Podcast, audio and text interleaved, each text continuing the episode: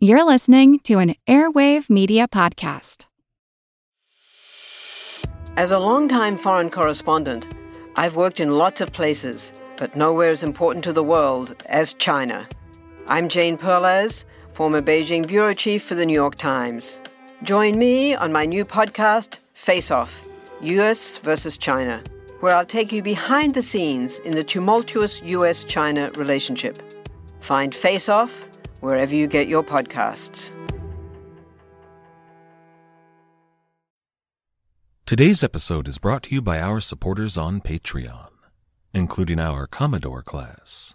That's Commodore's Obvious, Misfit, Sean, Lee, David, Torso and Pinches, Matt, Hangman Strain, Sir Rancid Cheese, Shelby, Andrew, Axios, Richard, Hartman, Skipper, the Sextant, Brian, Cap'n Crunch, Roger the Jolly, Vibran, Artemis Killmeister, Carcos, Rotary Coast, MD, Lost Again, The Navigator, Vasios, Doc Lindsay, Pitlock, Ward, Workman, Chairboat, Gunsway Sally, Cannon Monkey, Rum Runner, Madam Anita Sparrow, Heifei, Bull, Vertigon, Rumgut, and Bootstraps Bailey.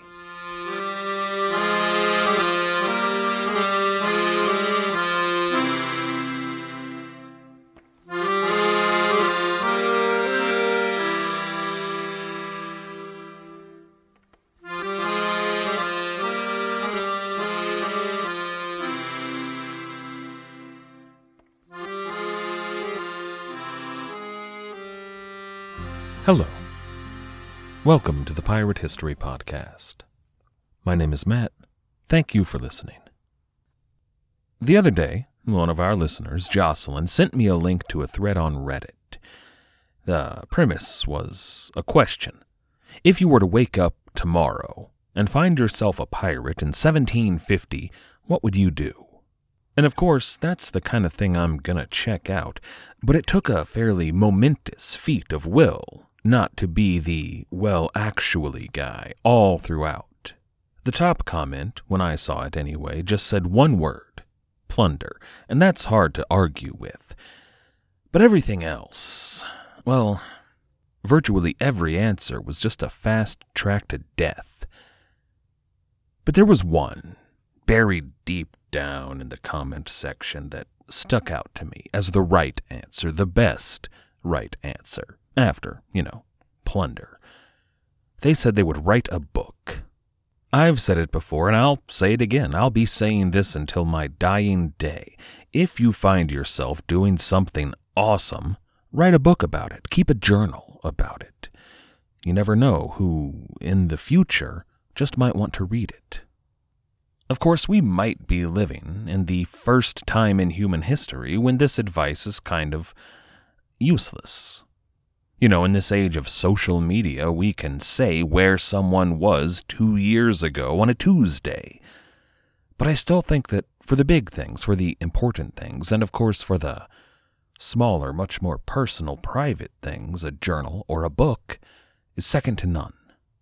And even if that's changed now, which I don't think it has, but even if I'm wrong, that has been the case for the whole of human history and I would argue that it was never more the case than round about the year 1700 with the explosion in mostly affordable printing presses, which of course coincided with the rise of the middle class and basic literacy. Printing was big business in 1700, but it was also a kind of a strange business, at least to our modern eyes. If you were to look for publishing houses in London circa 1700, you'd be about a century too early. Instead of publishing houses, which, you know, are kind of a modern concept, you'd find a lot of printing houses. businesses that had the printing presses and all of the requisite materials, but also the craftsmen to work those presses properly. But these printing houses weren't content generators. They printed work for a fee. And if you had the money, you could get your book published at any printing house in England. But it was a lot of money.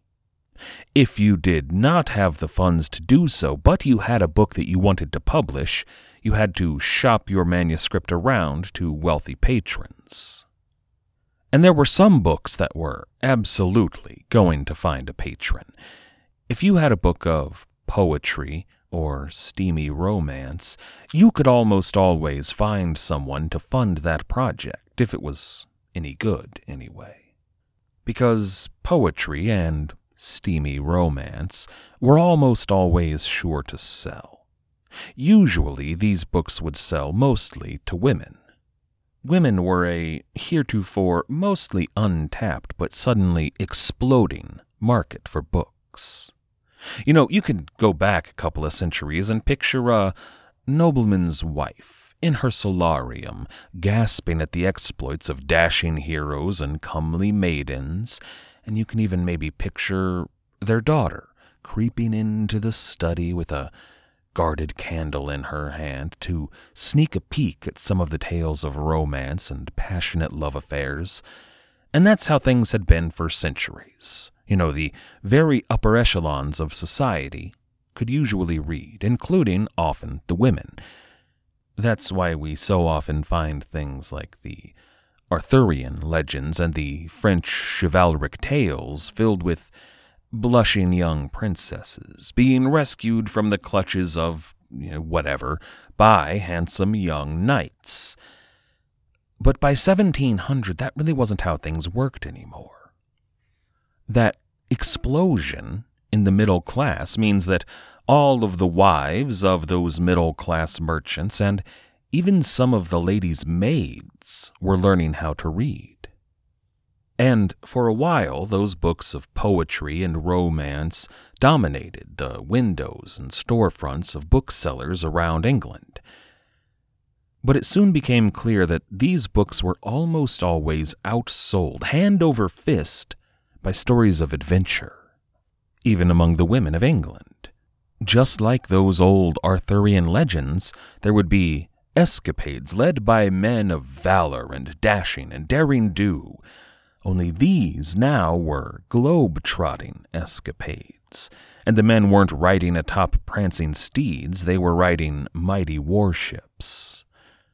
By 1700, this was the biggest publishing market in the world. Naturally, it wasn't just the women and girls that were doing the reading. All of these stories were selling well with men and boys, too. And much like those old Arthurian tales, they were learning to blend the adventure with the romance. But now, instead of the blushing, demure maidens, these stories were getting quite a bit more risque. That's why we find so many stories that detail the topless island girls who were so eager to greet the English who came calling. But a good story can't be all sex and sword fights. Every good story needs a hero. And in this new age of globe trotting adventure on the back of a warship, the captain usually fit the bill. An officer, a gentleman, but hopefully for a good story, someone young and dashing and handsome. That would do just perfectly. This is episode 305 The Admiral Benbow Part 2.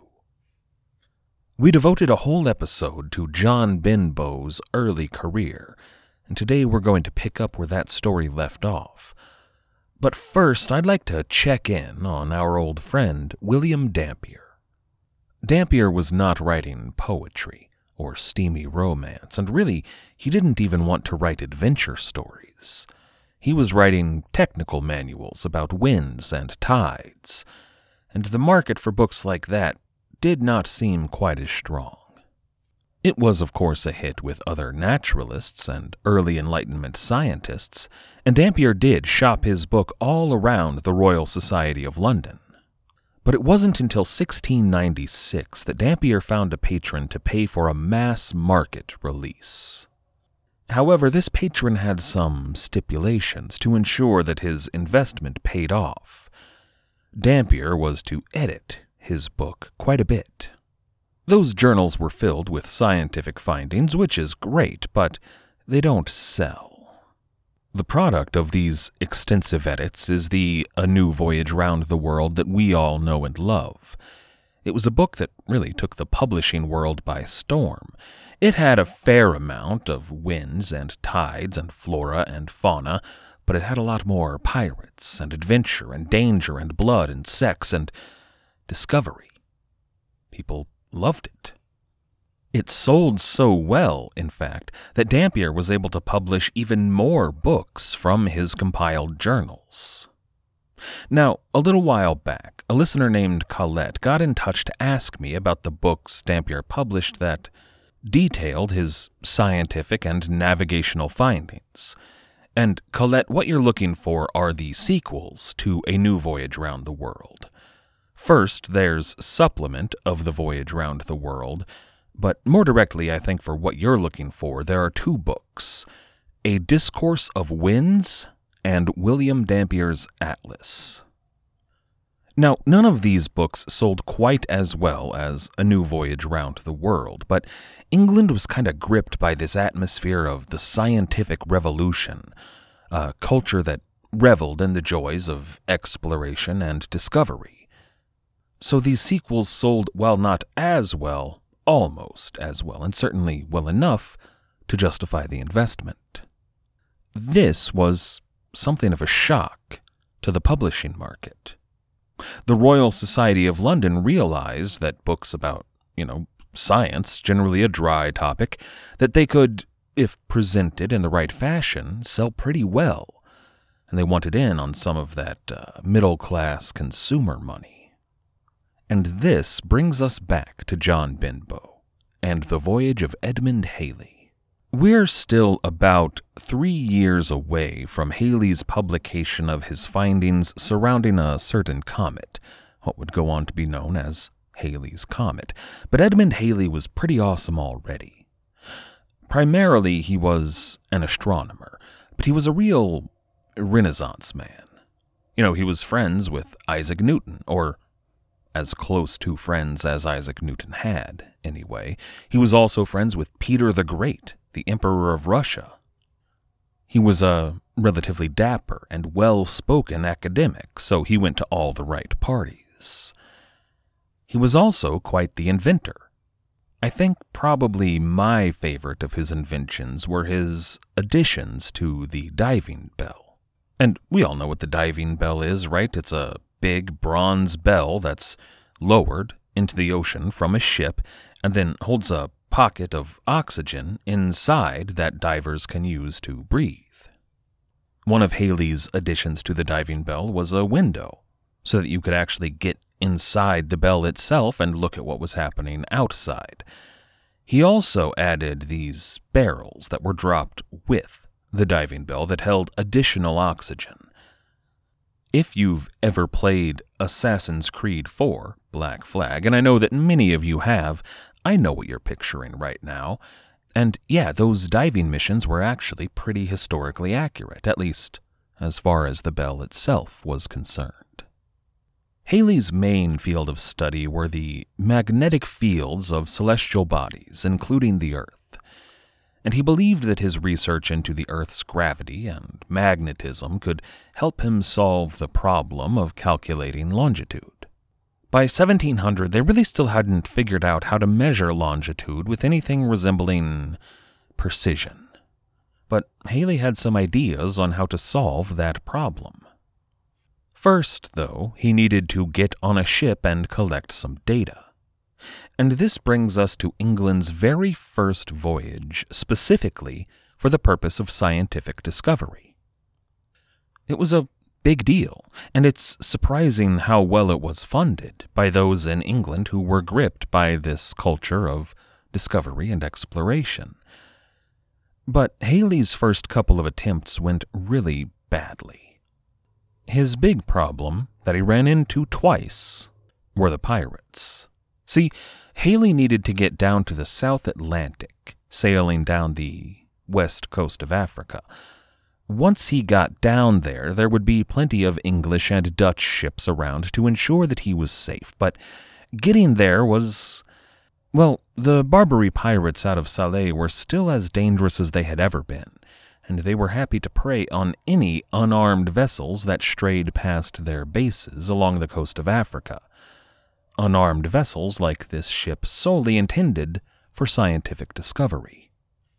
Halley managed to avoid capture, but he had to turn around and come back to England twice. The third time, Halley had some help.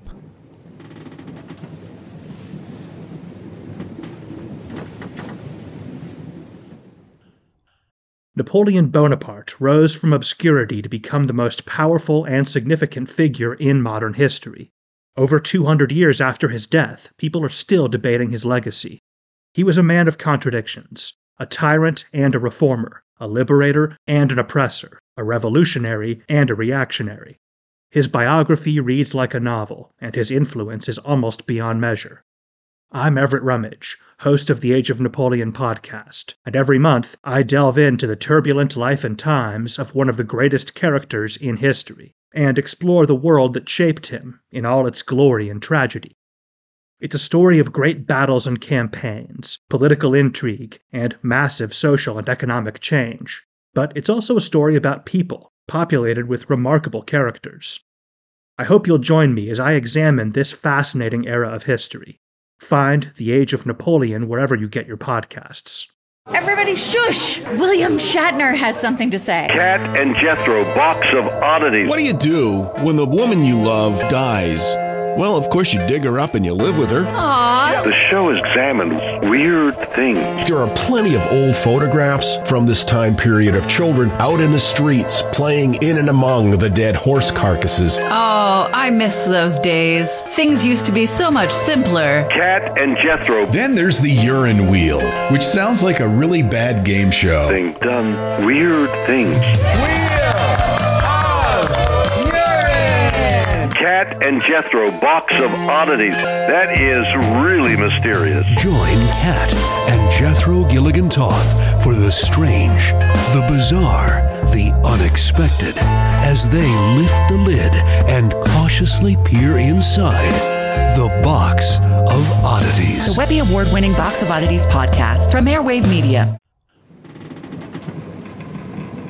There were a lot of men on the Admiralty Board that had a financial interest in Halley's voyage, so they assigned Rear Admiral John Benbow to accompany Halley and his ship past the pirate infested waters of northern Africa. And John Benbow was, by this point, more than well equipped for the job. Benbow was a national hero by 1700. His exploits and victories during the Nine Years' War had won him fame and prestige, as well as money and power. Benbow was recognized as England's most dashing, brave, aggressive, and ruthless naval commander. There were other officers, occasionally officers who were his direct superiors, that tended to wait for the right moment but John Benbow was a man who sailed out and created the right moment. His greatest feat to date was the bombardment of Granville in Normandy. Benbow commanded a squadron of eight frigates and eight bomb ships. A bomb ship was a relatively small vessel with a few defensive guns, but not intended for cannon fire. Instead, a bomb ship had a very large mortar on the deck, a mortar that could fire a great distance and hit static targets with precision and do a lot of damage. Benbow bombarded Granville for hours, technically against the orders of his commanding officer. But eventually the city conceded, mainly because by this point it was a heap of burning rubble. This was a huge naval victory for England during the war, and it made Benbow even more famous. After the victory, John Benbow got a promotion. In the summer of 1698, Benbow was made Rear Admiral of the Red. and given command of His Majesty's West Indian Fleet. Now, let's take just a second to talk about English naval fleet squadrons and their respective color designations. Every fleet had three squadrons, denoted by color. There was blue, white, and red, the colors of the King's Jack. Each squadron had three admirals. In order from the lowest ranking to the highest ranking, there was the rear admiral, the vice admiral, and then the admiral. But each of the squadrons, red, blue, or white, had their own rank. The blue squadron was the lowest, the white was in the middle, and the red was the highest ranking squadron. A rear admiral of the blue would be outranked by a rear admiral of the white, who would then be outranked by a rear admiral of the red. Then would come the vice admirals, blue, white, red, and the admiral, admirals, blue, white, red, and the red admiral was the admiral of the fleet. John Benbow, rear admiral of the blue, was promoted two ranks to rear admiral of the red, one step below a vice admiral. It was a big promotion. It came with a lot of perks, but it also came with a lot of responsibility. In his case, commanding the West Indies fleet. The Royal Navy needed a fighting man in the West Indies, someone who wasn't afraid of a few pirates, because his job, officially his orders, were to hunt pirates. At least that's what his orders said. And you know, yeah, if he happened across any pirates, sure, he could deal with them, but let's be honest. How bad was the pirate menace in the West Indies in 1699? You know, we haven't properly spent any time in the Caribbean in a long while. All the real pirate activity was concentrated in the east, around Madagascar. There were, of course, the French privateers out of Saint Domingue, and Benbow would keep his eyes on those characters, but there just weren't too many real pirates operating in the West Indies, especially not English pirates. The only English pirates of any note at all were that ragtag bunch of smugglers and rum runners operating out of New Providence Island up in the Bahamas, and they weren't, well, they really weren't much to write home about. So the question is why was an English admiral leading a powerful fleet to the West Indies in peacetime? That was a question that everyone was going to be asking, especially Spain and France. But hunting pirates was an excuse that no one could ignore and no one could deny. Pirates were a menace, a real problem, and a powerful English fleet might just be able to deal with them. Remember, right now, England was still reeling from Henry Every, and all of the Captain Kidd drama was happening at this moment. No one could fault England for sending a fleet to deal with pirates, even if everybody actually knew that England was not there to deal with pirates. Everyone knew that England was lying, and England knew that everyone knew that they were lying, but no one could say anything because, you know, pirates were such a big deal. John Benbow's real job, his unspoken orders, were reconnaissance. He was to keep tabs on the Spanish and the French in the West Indies, and especially their naval forces. Sam Willis writes in The Admiral Benbow, quote, The government's response was insightful. Aware that the Caribbean would be an important part of any future war with France or Spain, and that the English position could only be maintained by force and not through diplomacy and negotiation, it decided to send a man to the Caribbean on a fact finding and intelligence mission to test the tenor of support among the Spanish colonies, to examine defenses of all nations, and to improve navigational knowledge of key areas. This was all to be done as subtly as possible, and the publicized aim of the expedition was to be something entirely different, though plausible the suppression of piracy. The man they chose to lead the mission was Benbow. Part of the reason that the appointment to the West Indies fleet was such a big deal for John Benbow was the level of autonomy that the West Indies fleet granted him. You know, a squadron closer to home, even in a place like the Mediterranean, would be sending groups of ships back to London on a regular basis. Those ships would give reports to the Admiralty. They would receive orders from the Admiralty. They would collect recruits to restock, and they would buy supplies for the fleet. Then they would return to their commander, and in a couple weeks' time, another unit would go out with the same mission. But a fleet in the West Indies was cut off from the home waters for months at a time. The commander in chief of the West Indies squadron was expected to make good decisions since he was not going to be getting orders from home. He also would find himself without a whole lot of support unless he managed to ingratiate himself with the governors, the English governors of the Caribbean colonies, and they found themselves with almost as much autonomy as the fleet commander. If you wanted to do well in the Caribbean, you had to make good with the governors. To that end, John Benbow immediately pissed off the governor of Jamaica, William Beeston. You may remember William Beeston as kind of an antagonist against whom Henry Morgan struggled in his political career. Beeston was all about law and order and really didn't have time for dashing heroics. He especially hated buccaneers. Beeston was actually the lieutenant governor of Jamaica, but this was that era in which the actual governors of Jamaica never even visited the island. They all lived up in Carolina, or more often, in England. The lieutenant governor was the man on the scene doing all the real work. And Beeston, to his credit, did a lot of real work. He oversaw the rebuilding of Port Royal after the 1692 earthquake destroyed it, and he oversaw the establishment of Kingston. It was Beeston that led Jamaica and thus really kind of the whole of the English West Indies. He led them through the Nine Years' War.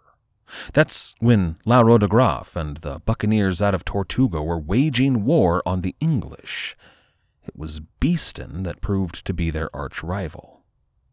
And, you know, just to kind of catch us all up with our overall narrative here, Benbow arrived in the West Indies just about at the same time that Laurens de Graaf and his wife, Anne du were reportedly spotted in the French colony of Louisiana, reportedly helping to found Biloxi in modern day Mississippi.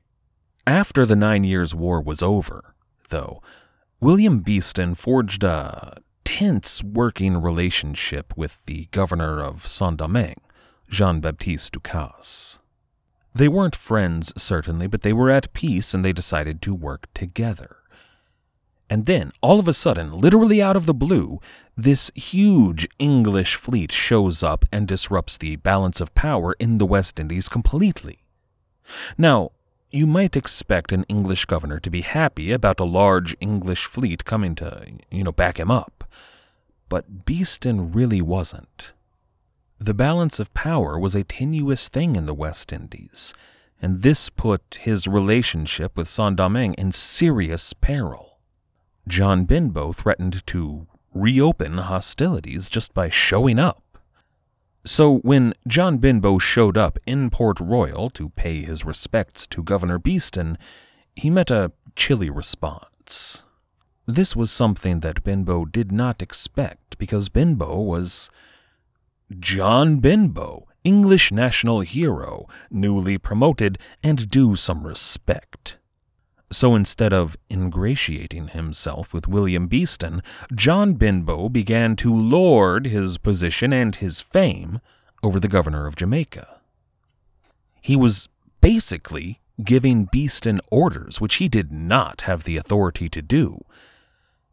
Then Benbow informed the governor that he was going to be leaving half his ships at Port Royal. They would stay there in Jamaica, you know, for protection, obviously. But In reality, Benbow was leaving behind several hundred disgruntled sailors who had been press ganged into service who wanted nothing more than to find a little rum, find a fight, and find a woman. And they did not care if that woman was willing or not. They were a real problem for Port Royal. And then Benbow just kind of left. How would you feel if someone came to your city and dropped off 500 men who had been kidnapped from their home and just kind of left them there? No money, nowhere to live, no one to take care of them. Now they're your problem. So Beeston wrote to London complaining about this rascal, Benbow, who was getting up to God knows what kind of trouble out there on the blue. Beeston postulated all kinds of nefarious deeds which Admiral Benbow might have in mind, but he left off saying that he was totally in the dark about Benbow's intentions. Leave it to your imagination. The Admiralty, though, was fully aware of what Benbow was up to, because, you know, he wrote his own letter to London that arrived at the same time as Beeston's and that letter detailed John Benbow's grand plans to do exactly the wrong thing. See, the big news in the West Indies, the news on every English tongue, was the new Scottish colony in Darien, christened New Caledonia. New Caledonia was having troubles here in 1700. Their biggest problem was the seizure of two ships filled with supplies that were currently being held at the Spanish port at Cartagena. The Scottish colonists of New Caledonia were probably going to starve to death because those ships were being held captive by Spain. Now, Benbow learned of this first when he arrived in the West Indies. It seemed to him to be a dire situation, so as soon as he dropped off those ships and his 500 weakest men, he sailed off to Cartagena to confront the Spanish. His 60 gun flagship, the fourth rate HMS Gloucester, led the fleet into Cartagena's water, and Benbow threatened a blockade and a bombardment. And from Admiral John Benbow, this was not an idle threat. He was the man that had delivered Granville in the Nine Years' War. The only way to avoid that fate would be to release those two Scottish ships.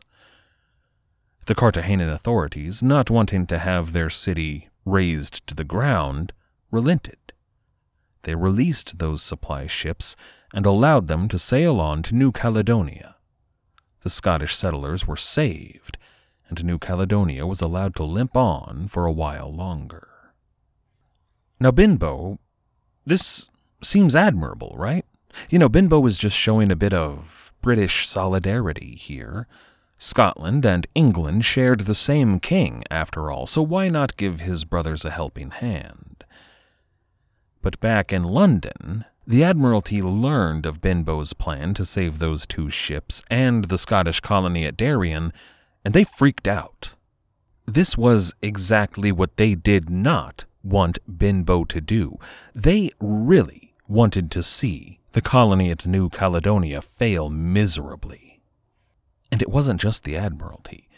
This desire to see New Caledonia fail reached the highest echelons of power. There were big plans in the works for the unification of England and Scotland. But if Scotland managed to get a profitable colonial holding in the Americas, unification was unlikely. So the government was furious with Benbow. But they couldn't be too furious because when Benbow departed for the Americas, they didn't even know that New Caledonia had been established yet.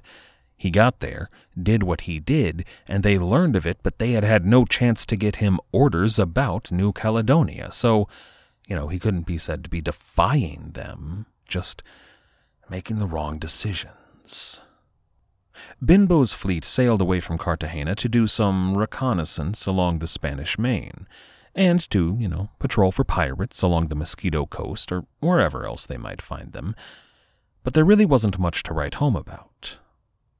I'm sure, though, that it's a total coincidence, a coincidence that has nothing to do with the animosity from Governor Beeston or the fury of his superiors in London, that when Benbow returned to Jamaica, he decided it was a good idea to leave the West Indies for a while. Benbow took his fleet and sailed up the east coast of North America, patrolling for pirates the whole way. He actually did find a few, though no one worth mentioning, mostly just a few small time French brigands up in Newfoundland. He arrested them, commandeered their ships, and then returned to Boston. And when he got to Boston, he found orders waiting for him, telling John Benbow and his fleet to return home. But this was not a reprimand. Benbow wasn't in trouble, he wasn't fired. No, he was ordered back to the home waters with the utmost haste, because everyone was now painfully aware that another war was about to break out, and Benbow's fleet was needed to guard England.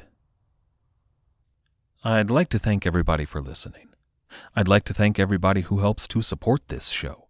Everybody who has left us ratings or reviews, everybody who has recommended this show, and all of our supporters on Patreon. Without all of you, this wouldn't be possible. So thank you. Our theme music was, as always, The Old Captain by the fantastic band Brillig. If you haven't checked them out yet, you absolutely should do so. You can find them at brillig.com.au. That's B R I L L I G.com.au. After you're done over there, why not check out our website at piratehistorypodcast.com.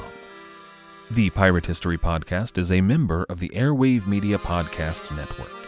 If you'd like to check out some of their other fine shows like The Sit Down, a Mafia history podcast, you can do so at airwavemedia.com. As always, and most importantly, thank you for listening.